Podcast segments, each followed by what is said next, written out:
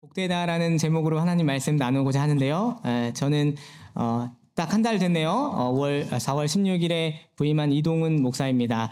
어, 저도 긴장한 것 같은데 여러분도 긴장한 것 같아서 예, 마음을 좀 편하게 가지시고 어, 오늘 우리에게 주신 하나님의 말씀을 나누는 것으로 우리의 인사를 함께 아, 나누는 것이 어떻겠나 하는 생각이 듭니다. 오늘 아, 복되다라는 제목의 하나님 말씀으로 하나님이 오늘 우리에게 어떠한 복을 설명하시는지 또 그 복이 우리에게 어떻게 찾아왔는지 그것을 또 어떻게 누릴 수 있는지를 생각해 보며 오늘 귀한 주님의 복음을 함께 나누고자 합니다. 아, 오늘 마태복음 5장은 특별히 예수님의 말씀 중에 마태복음서에서 아주 중요한 또 주목할 만한 위치에 있습니다. 어떤 의미에서 그러하냐면 어, 마태복음에서 처음으로 예수님이 입을 여셔서 많은 사람들을 향해서 말씀하신 순간이에요. 어, 5장에 와서야 드디어 예수님이 수많은 백성들을 향해서 자신의 가르침을 선언하시기 시작하는 것이죠. 물론 5장 전에도 예수님 말씀하신 것들이 있어요. 어, 많이 있습니다. 세례 요한에게도 했고 시험하는 마귀와도 하나님의 말씀으로 이야기를 하셨고 제자들을 부르실 때도 말씀하셨죠. 하지만 그 모든 상황은 구체적인 대상, 한정된 대상일 뿐입니다. 그런데 오늘 5장에 와서는 예수님 어떻게 하시냐면 당신의 뜻을 백성들에게 본격적으로 전파하고 가르치시기 시작하는 거죠. 그래서 사람들은 어떻게 이 5장부터 7장까지의 말씀을 어, 요약해서 이렇게 표현하냐면 산에서 하신 가르침이다 하여 산상설교 또는 산상수훈이다라고 이야기를 하는 것이죠. 그러면 우리는 어, 이 5장이 그렇게 중요한 위치라면 많은 백성들을 향해 주님이 처음으로 선포하신 자리라면 어, 질문을 해보게 됩니다. 주님은 무엇을 선포하셨을까? 온 백성들을 향한 첫 선포는 무엇일까 생각해 보는 것이죠. 그 기대를 가지고 말씀을 함께 보게 되는 것입니다. 아, 오늘 우리는 아, 이 말씀 속에서 특별히 세 가지를 생각해 보려고 합니다. 그리고 그 세 가지를 배우고 나서 우리에게 오늘 누리는 복이 무엇인가를 생각해 보고자 합니다. 아, 먼저 첫 번째로 우리가 보아야 될 것은 무엇이냐면 우리가 기다리고 사모해야 할 분은 오직 예수 그리스도와 그분의 말씀이라는 사실입니다. 1절 어, 말씀을 보시면 예수께서 어, 입을 열어 가르치십니다. 예수께서 무리를 보시고 산에 올라가 앉으시니 제자들이 나온지라 입을 열어 가르쳐 이르시되라고 기록되어 있습니다. 여러분 여기서 입을 여셨다라는 표현을 여러분 주목해서 볼 필요가 있습니다. 입을 여셨다라는 이 헬라어 단어는요 어떨 때 사용되냐면 어, 처음엔 첫 번째는 엄숙하고 장엄하고 권위 있는 말을 사용할 때 표현됩니다. 마치 신의 말씀을 받는 것처럼 마치 왕의 명령을 전하는 것 같은 그런 입을 열 때 이 입을 여셨다라는 표현을 사용하고요. 그리고 입을 여는 사람의 입장에서는 어떤 의미가 되냐면 입을 열 때 온 마음을 열고 온 정성을 다 쏟아서 사용하는 그런 표현입니다. 이 말은 무엇이냐면 예수께서 입을 여셨다는 표현은 가장 권위 있는 말씀으로 자신의 온 마음과 뜻을 열어서 보여주신다는 것이죠. 아, 이것은 정말로 놀라운 순간이 아닐 수 없습니다. 여러분, 예수님이 어떤 분이세요? 그분은 사실 어떤 분이시냐면 온 땅의 백성들이 기다리고 기다렸던 분이잖아요. 하나님의 백성들이 그분을 만나기를 고대해 왔고 또 더불어 선지자들은 그가 오실 것을 기다리면서 오실 그리스도를 전한 게 구약의 성경입니다. 아, 그렇게 기다리던 분이 지금 어떻게 하는 거냐면 앞에 서서 입을 여시는 거죠. 여러분 혹시 기다림에 대해서 생각해 본 적 있으십니까? 기다림? 어, 혹시 무언가를 고대하거나 기다려 본 적 있으세요? 제가 한국에서 온 지 이제 한 달 됐거든요. 근데 저는 아직도 익숙하지 않지만 저는 익숙하지 않은데 뉴질랜드에서는 아주 잘 받아들여야 하는 것이 있어요. 그게 뭐냐면 기다림입니다. 기다림. 한국에는요, 쿠팡이라는 기업이 있어요. 그래서 밤 10시만 되면 어, 핸드폰으로 주문하면 다음날 새벽에 짜잔 해서 제 문 앞에 채소, 계란, 우유가 문 앞에 막 놓여져 있습니다. 새벽에. 열고 꺼내서 아침 먹는 거죠. 아, 기다림을 참을 수가 없는 나라예요. 참을 수가 없습니다. 그래서 하루라도 배송이 늦으면 막 택배 회사에 전화를 해서라도 내 물건 어디 있냐고 막 따져 묻는 그런 곳이었죠. 다소 피곤한 사회였습니다. 그런데 제가 이곳에 왔더니 이곳에는 아주 기다림을 침착하게 그리고 아주 당연하게 받아들이는 여유를 보았습니다. 부러웠습니다. 아, 저도 익숙해져야겠죠.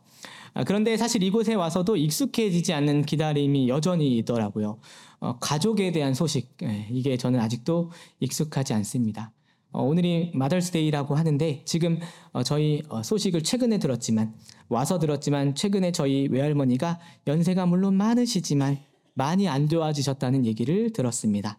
어머니 그리고 누나 그리고 어, 동생 가정이 조카들과 같이 매주 찾아보고 있지만 저는 이곳에 있다 보니 어, 소식 하나하나가 근황 하나하나가 건강 하나하나가 궁금하고 기다려지는데 그게 여전히 익숙하지 않고 잘 견뎌지지 않더라고요. 그런 기다림에는 미안함이 묻어나고 그런 기다림에는 그리움이 예, 묻어나고 그렇더라고요.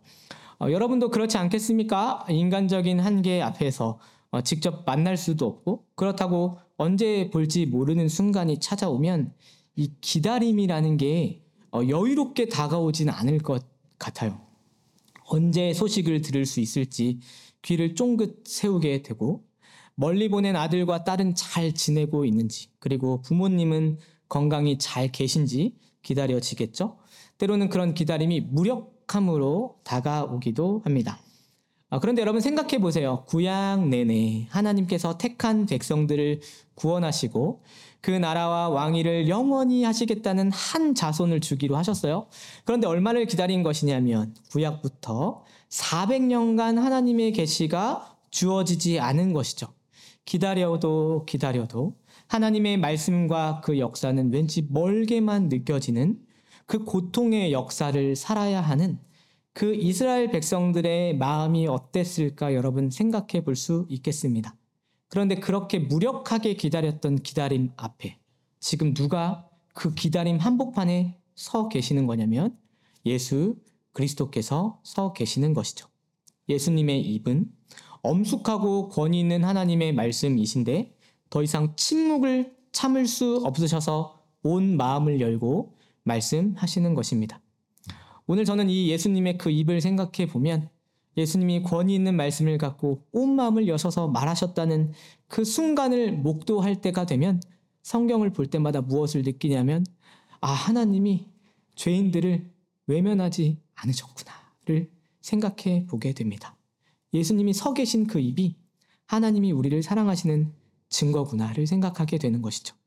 하나님의 아들 예수 그리스도가 이 땅에 사람의 몸을 입고 오신 그 은혜를 생각해 보게 되는 것입니다. 요한복음에 어떻게 선포됩니까? 말씀이 육신이 되어 우리 가운데 거하심에 우리가 그의 영광을 보니 아버지의 독생자의 영광이요 은혜와 진리가 충만하더라 기록하고 있습니다. 하나님이 말씀해 주지 않으시면 도무지 알 수 없었던 뜻이 있고 그 입을 열어 주지 않으시면 도무지 듣지 못했던 그 음성을 우리가 지금 듣는 거죠. 사람의 힘으로는 알 수도 없고 심지어 천사들조차 알길 원해서 흠모했다고 말하는 그 말씀을 지금 우리에게 허락해 주시는 순간인 것입니다. 하나님이 우리를 버리지 않으셨다. 예수께서 왕의 권위로 온 마음을 다해서 선포하는 게 오늘 5장의 시작인 것이죠. 어, 성도 여러분, 여러분은 무엇을 고대하고 또 무엇을 기다리십니까? 여러 소식과 근황을 기다릴 수 있겠지만 모든 상황 앞에서 정말로 기다리고 소망해야 될 게 무엇일까요?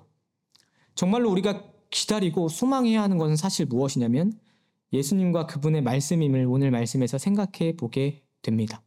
그 말씀이 내 삶과 우리를 가득 채우면 정말로 그 말씀이 우리에게 주어진 모든 처지를 능히 이길 수 있게 하시는 것이죠. 그런 의미에서 여러분은 하나님의 말씀을 정말 기다리십니까? 참으로 그 말씀을 사모하고 계십니까? 무력함을 한번 경험해 본 사람은 반드시 기다리게 돼 있는 거죠.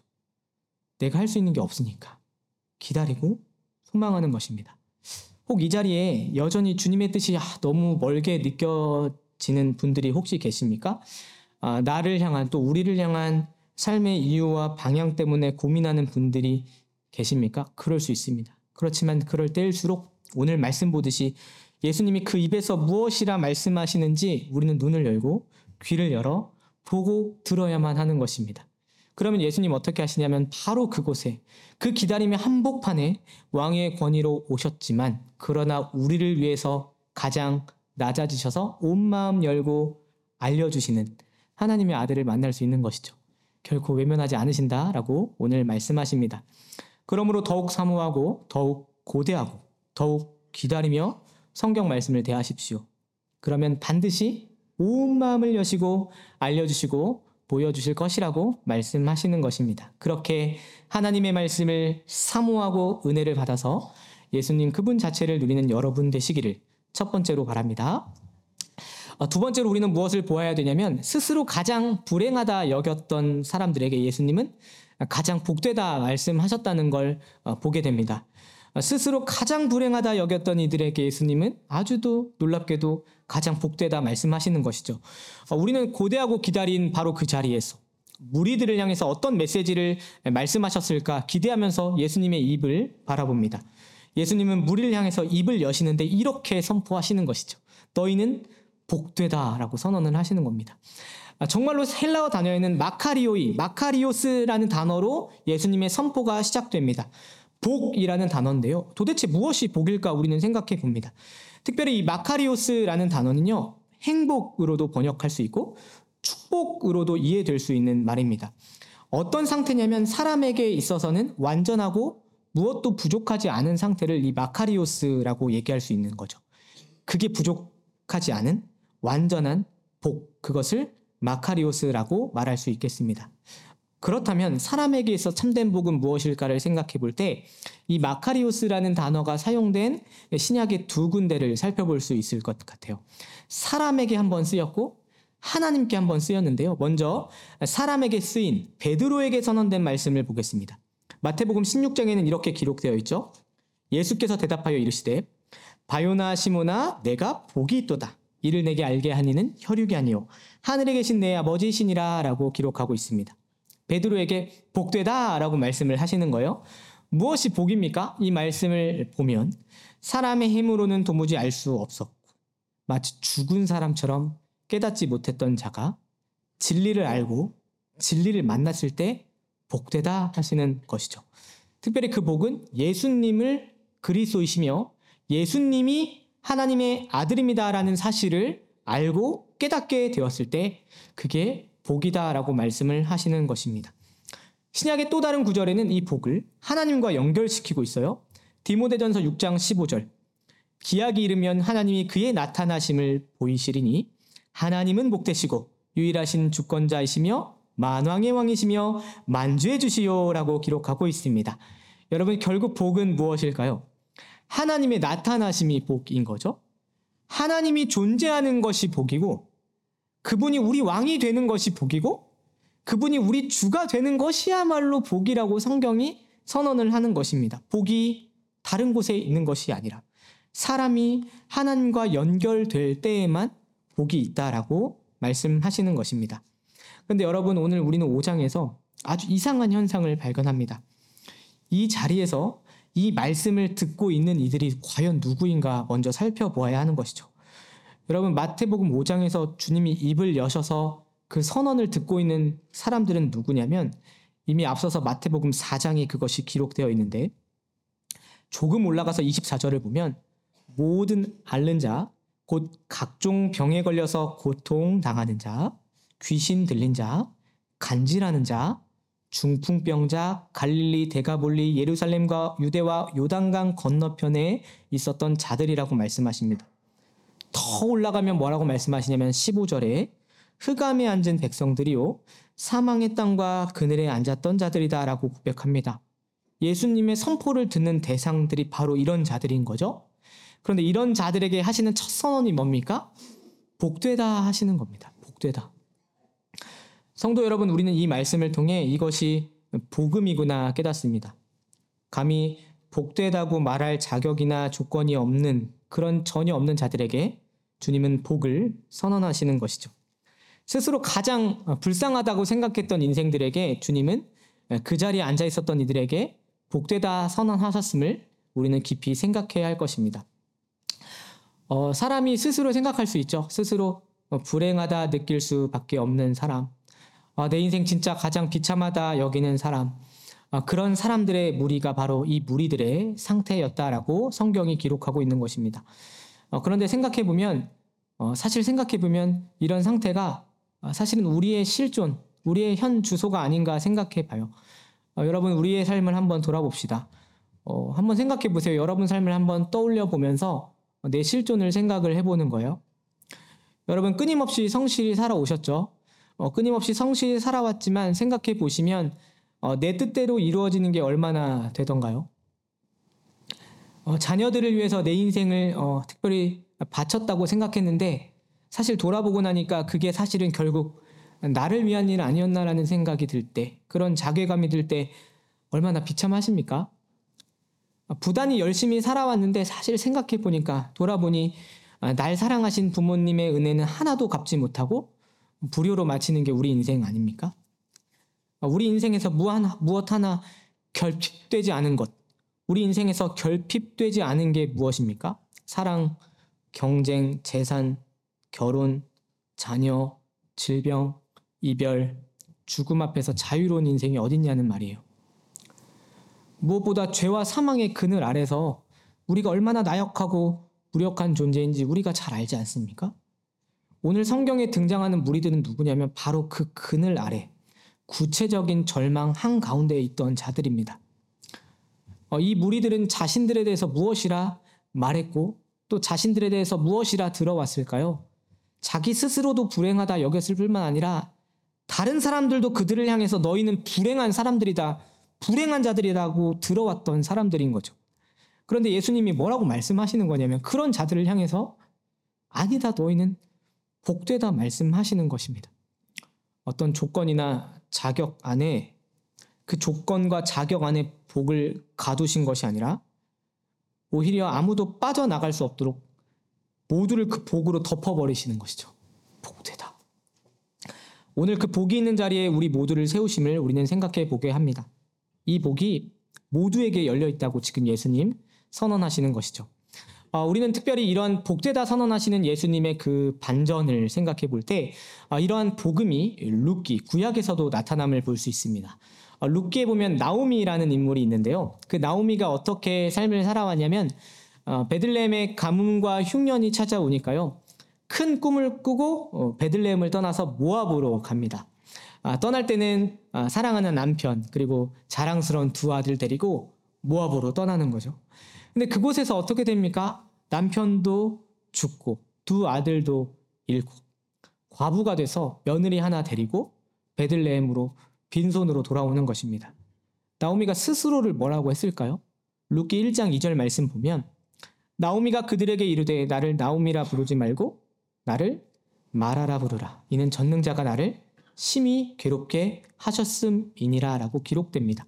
나오미가 스스로 자기를 뭐라고 하냐면 나오미 기쁨, 감사, 행복이 아니라 나를 마라, 괴로움, 슬픔, 애통으로 부르라고 얘기를 합니다.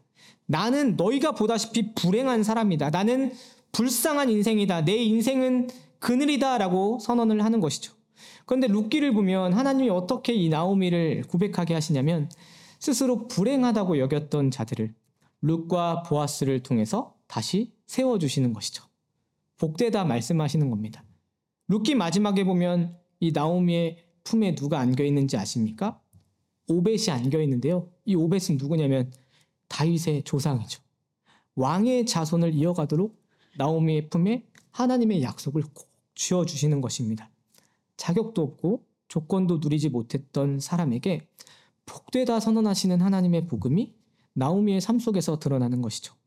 여러분 하나님은 어떤 분이십니까? 하나님은 정말로 능히 죄와 사망의 그늘에 앉아 있는 이들에게 복을 선언하실 수 있다는 사실을 우리는 성경 전체를 통해서 볼 수 있게 됩니다.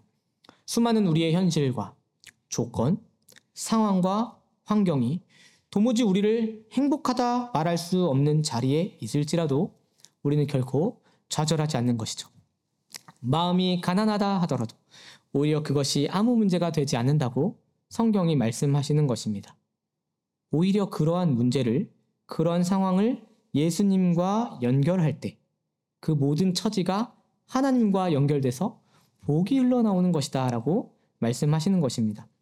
어, 성도 여러분, 여러분의 처지나 상황이 예, 궁금합니다. 아직 잘 알지 못하기 때문에. 그렇지만 여러분, 여러분이 바라보는 여러분의 처지, 그리고 여러분의 상황은 어떠십니까? 혹시 이 자리에 난 스스로 불행하다 여기는 사람이 있으십니까?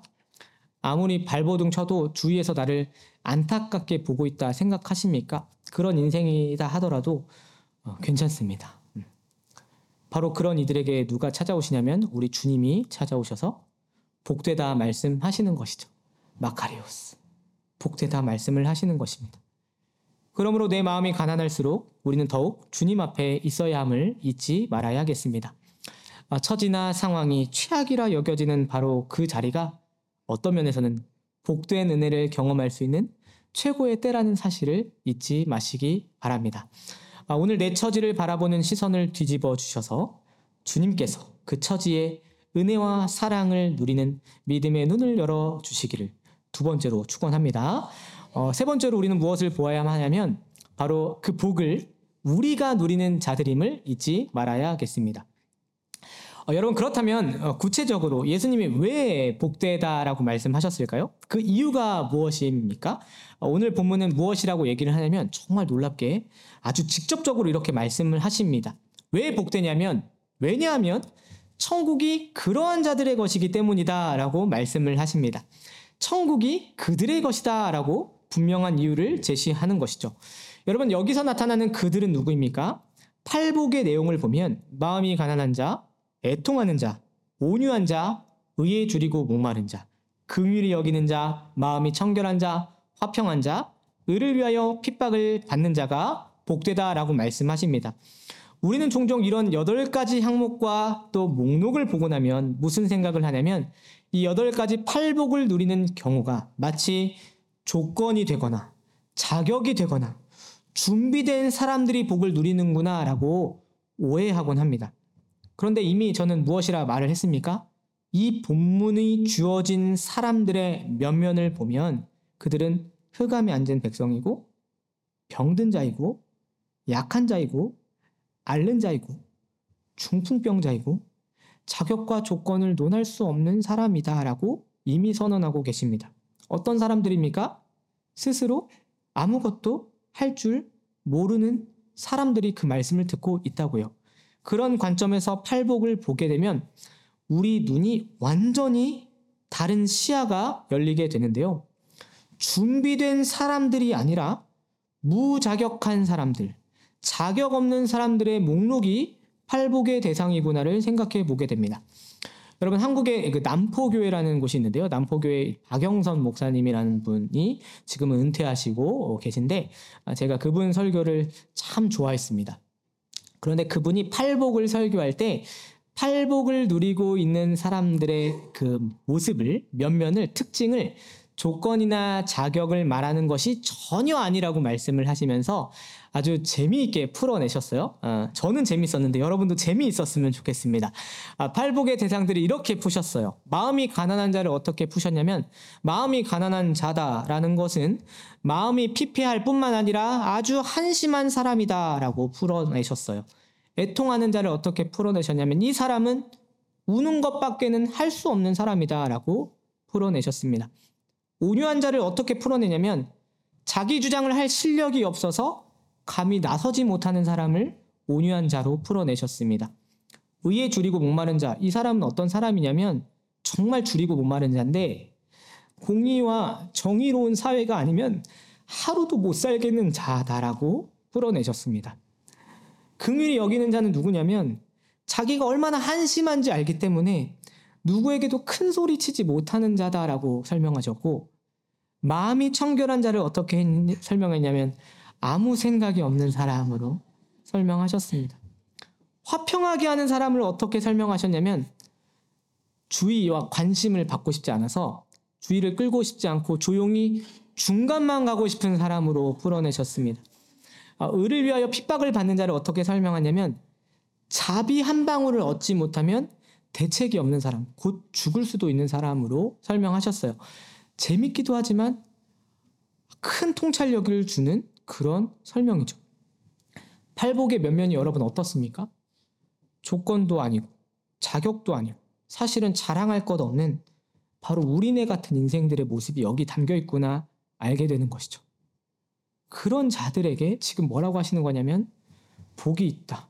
복이 있는 이유는 천국이 예수님 때문에 주어졌기 때문이다라고 말씀하시는 것입니다. 여러분 이러한 진리와 사실이 신자에게 어떤 위로를 줄까 우리는 질문을 해야 됩니다. 이 말씀이 오늘 저에게 그리고 우리에게 어떤 힘과 능력이 되는 것입니까? 질문해야 되는 것이죠. 천국을 갖게 됐다는 게 어떤 소망을 주는 것입니까? 라고 질문해야 되는 것입니다. 그런데 신약학자 중에 윌리엄 바클레이라는 분이 이 말씀을 주의할 때 사람의 행복과 또 신자가 누리는 복을 아주 멋지게 비교해서 설명합니다. 제가 그것을 그대로 한번 읽어 드릴게요. 인간의 행복이란 삶의 우연이나 변화에 좌우된다. 다시 말해, 삶이 인간의 행복을 줄 수도 있고 파괴할 수도 있는 것이다. 하지만 성도의 복이란 이 세상에 영향을 받지 않는 것이고 세상의 것으로는 채워지지 않는 것이다. 우리는 세상의 즐거움을 쉽게 얻을 수도 있고 쉽게 잃을 수도 있다. 행운이 변했을 때, 건강을 잃었을 때, 계획이 실패로 돌아갔을 때, 야망이 허사가 되어 버렸을 때, 혹은 사소한 날씨의 변화에서도 세상이 주는 즐거움은 없어져 버리고 만다. 그러나 믿는 자들에게는 깊고 조용한 기쁨, 아무도 빼앗을 수 없는 기쁨이 있다. 이는 예수 그리스도와 함께 거하는 자만이 얻는 기쁨이다. 팔복이 위대한 것은 미래에 다가올 축복의 일부를 보여주기 때문이 아니다. 얼마 후 다가올 영광에 대한 약속 때문도 아니다. 팔복이 위대한 것은 오로지 지금 이 세상에서 어떤 것으로도 빼앗을 수 없는 영원한 즐거움을 누리는 자들에 대한 감사와 승리의 함성이기 때문이다라고 멋지게 설명하십니다. 여러분, 여러분에게 주신 주님의 복, 그것은 아무도 빼앗을 수 없다는 것을 가르쳐 주시는 것이죠. 윌리엄 바클레이는 그 선언을 오늘을 살아가는 성도의 삶과 지금 연결시키고 있는 것입니다. 미래에 둔 희망도 아니고 다가올 영광을 바라보는 것이 아니라 바로 현재 우리에게 소유하게 하신 존재하는 소망인 것입니다. 그 복이 지금 누구에게 주어진 것입니까? 예수님 안에서 우리에게 주어졌음을 여러분은 믿은, 믿는 자로서 신앙을 가진 자로서 내가 이미 그 복을 갖고 있다는 걸 진지하게 기억하고 그 복을 가지고 내 삶을 이해하고 내가 사는 시대를 이해해야만 하는 것입니다. 어, 여러분도 아시다시피 저는 이제 한국에서 온지 아, 이제 한 달 됐어요. 한 달. 어, 그 빠르기도 하고 느리기도 합니다. 한 달이 어떻게 지나가는지 모르겠어요. 근데 한 달밖에 안 돼서 제게는 지금 뭐가 아직도 묻어나냐면 한국의 문화나 한국의 정서가 더 익숙한 이민 초년생이에요. 이민 초보자. 그러니까 여러분 많이 도와주셔야 합니다. 어, 근데 사실 돌이켜보면 어, 한국의 정서나 문화가 많이 묻어있기 때문에 여전히 무엇을 생각하냐면 한국이 정말 쉽지 않았구나를 생각해 보게 돼요. 제가 그곳에서 사역을, 목회 사역을 10년을 했는데요. 어, 4년은 어린이 사역했고, 어, 3년은 청소년 사역을 했고 또 3년은 장년 교구 또 어르신들 사역을 해서 10년간 교회를 섬겨 왔어요. 그런데 어, 여러분 조금 느끼셨겠지만 어, 제가 그 10년 동안 정말 많이 울었습니다. 울었어요. 예, 약간 울보 예레미야 같은 느낌의 성정을 갖고 있는데 제가 정말 많이 울었습니다. 왜 울었냐면 막 시대를 보는데 막 눈물이 나요. 사회를 보면서 울었고 어, 아이들 보면서 울었고 어, 한국에서 어, 청소년들 생각하면서 울었죠. 어, 비교와 경쟁의 막 사회에서 아 막 애들이 치이는데 그들이 안타까워서 울었습니다. 그리고 어른들 생각하는데 막 안타까워요. 눈물이 나요. 왜 그러냐면 한국에서는 모두가 바쁘게 사는데 아무도 마치 얻는 것이 없는 것처럼 아무것도 손에 쥐는 것이 없는 것처럼 점점 소진해가는 그 어르신들의 모습을 보면서 울었습니다. 어, 자라가는 아이들 그리고 청년들의 주된 관심이 무엇이었냐면 돈 그리고 안정 그게 주된 목적과 관심이라는 현실에 마음이 아팠습니다. 한 어린이에게 꿈을 물어본 적이 있어요. 너의 꿈이 무엇이니? 멋지게 자신 있게 대답을 했어요. 뭐라고 대답했냐면 돈 많은 백수요라고 대답을 하나. 그 말 듣고 저도 엄청 웃었는데 사실 생각해 보니까 그게 모두의 한국 사람들의 꿈이구나를 생각하는데 쓴 웃음과 눈물이 마음속에서 나더라고요. 아, 그렇구나. 내면이 진짜 가난하구나. 그렇구나. 줄이고 목마르구나. 그래서 많이 울었습니다. 우리 영혼이 이렇구나.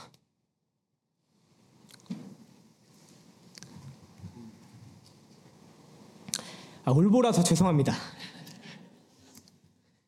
오늘도 시대를 보는데, 우리 처지를 보는데, 그렇게 사는데, 자꾸 울게 되는 것이죠. 근데 오늘 말씀을 보는 것입니다. 오늘 말씀을 보는데, 그 시대에, 그늘에, 그 자리에, 누가 서 계시냐면, 예수님이 서 계시는 거죠. 흑암에 앉아 있고 사망의 그늘에 있는 시대에 예수님이 서 계신 것이죠. 아, 그렇구나. 복음이구나. 복음이 이 시대를 복되다 말할 수 있구나. 우리의 실존은 가난하고 애통하고 온유하고 의에 줄이고 목마르고 긍휼히 여기고 마음이 청결하고 화평하게 하고 박해 받고 핍박 받을지라도 곧 아무것도 아닌 존재들일지라도 복되구나 라고 말씀해 주시는 것입니다. 왜 그렇습니까? 그런 자들을 위해서 예수님이 오셨기 때문입니다. 예수님이 천국 곧 하나님의 통치로 그 모든 것을 다 덮어주시겠다고 말씀하시기 때문입니다. 아, 그러므로 없기 때문에 아프기 때문에 마음이 갈급하기 때문에 불행한 것이 아닙니다. 마음이 가난하다 하더라도 예수님 계시기 때문에 바로 그 자리에서 일어나서 예수님 때문에 하나님의 복을 바라볼 수 있는 것입니다. 사랑하는 성도 여러분, 오늘 여러분에게도 동일한 선언을 예수님이 자신의 입을 여셔서 여러분의 인생에 대해서 외치십니다. 너희는 복되다. 복되다. 복되다. 울어도 좋다. 가진 것 없어도 자랑할 게 없어도 괜찮다. 그렇게 말씀하시는 것 같습니다. 너는 너인 모습 그대로 괜찮다. 그러나 복되다. 왜냐하면 하나님의 나라가 너희의 것이기 때문이다라고 말씀하시는 것이죠. 그래서 복음, 굿뉴스인 것입니다. 오늘 우리는 우리의 삶을 다시 돌아봅니다. 우리의 복은 지금 그 누구도 손댈 수 없는 거죠. 여러분, 여러분의 복을 아무도 빼앗을 수 없다는 걸 잘 기억하시고 그 정체성과 지위를 매일매일의 삶 속에서 다시 회복하는 신자 되시기를 바랍니다. 세상이 아닙니다. 우리의 영광은 주님이 우리의 영광이라는 사실을 알려주시는 것이죠. 복음을 정말 소유한 사람, 복됨을 아는 사람에게 사명 한 가지가 있습니다. 그게 무엇인지 아십니까? 아무도 못 뺐기 때문에 그 복 들고 뭘 해야 되냐면 찾아주고 비춰주는 것이 복음을 가진 자들의 사명인 것이죠. 이 복을 소유하고 이 빛을 갖고 있기 때문에 어떻게 해야만 하냐면 여러분은 그것 갖고 이 시대를 다 끌어안아야 하는 것입니다. 교회 학교 아이들을 다 끌어안아야만 하는 것입니다. 복을 갖고 있기 때문에 가정과 자녀들을 그 복 안으로 다 끌어안아야 하는 것입니다. 그들이 그늘에 앉아 있다면 잘 비춰줘야 되는 것입니다. 잘 지도해 줘야 되는 것입니다. 그 복이 무엇인지를 복되다 선언하면서 잘 섬겨 주어야 되는 것입니다. 그것이 복음을 가진 자들의 사명인 것이죠.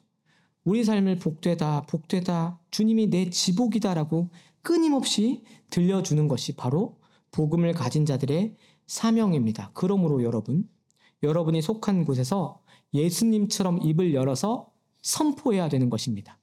우리가 주 안에서 복되다 선포하는 바로 그 시작에서부터 거기서부터 여러분 시작하시면 되는 것입니다. 여러분 이제 각 처소로 돌아갈 것입니다. 여러분이 섬겨야 될 수많은 이들이 도처에 놓여 있을 때 선포하는 그 시작에서 너 너인 모습 그대로 주 안에서 복된 자야라고 선포하는 거기서부터 시작할 때 하나님의 나라가 점점 그 복으로 다 우리 인생을 덮어주시는 것입니다. 그렇게 내 인생을 여러분 보실 때, 그렇게 내 인생을 다시 볼 수 있는 믿음의 눈을 하나님이 여러분에게 열어주시기를 기도합니다.